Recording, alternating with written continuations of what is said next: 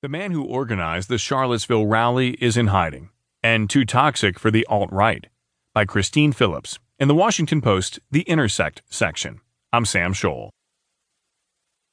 On the day after a white nationalist rally rocked Charlottesville, Jason Kessler stood behind a bank of microphones and introduced himself as the organizer of the Unite the Right protest that had sparked the violence in the city. Screams and boos drowned out Kessler's voice as he tried to address the deadly unrest that had engulfed the August 12th.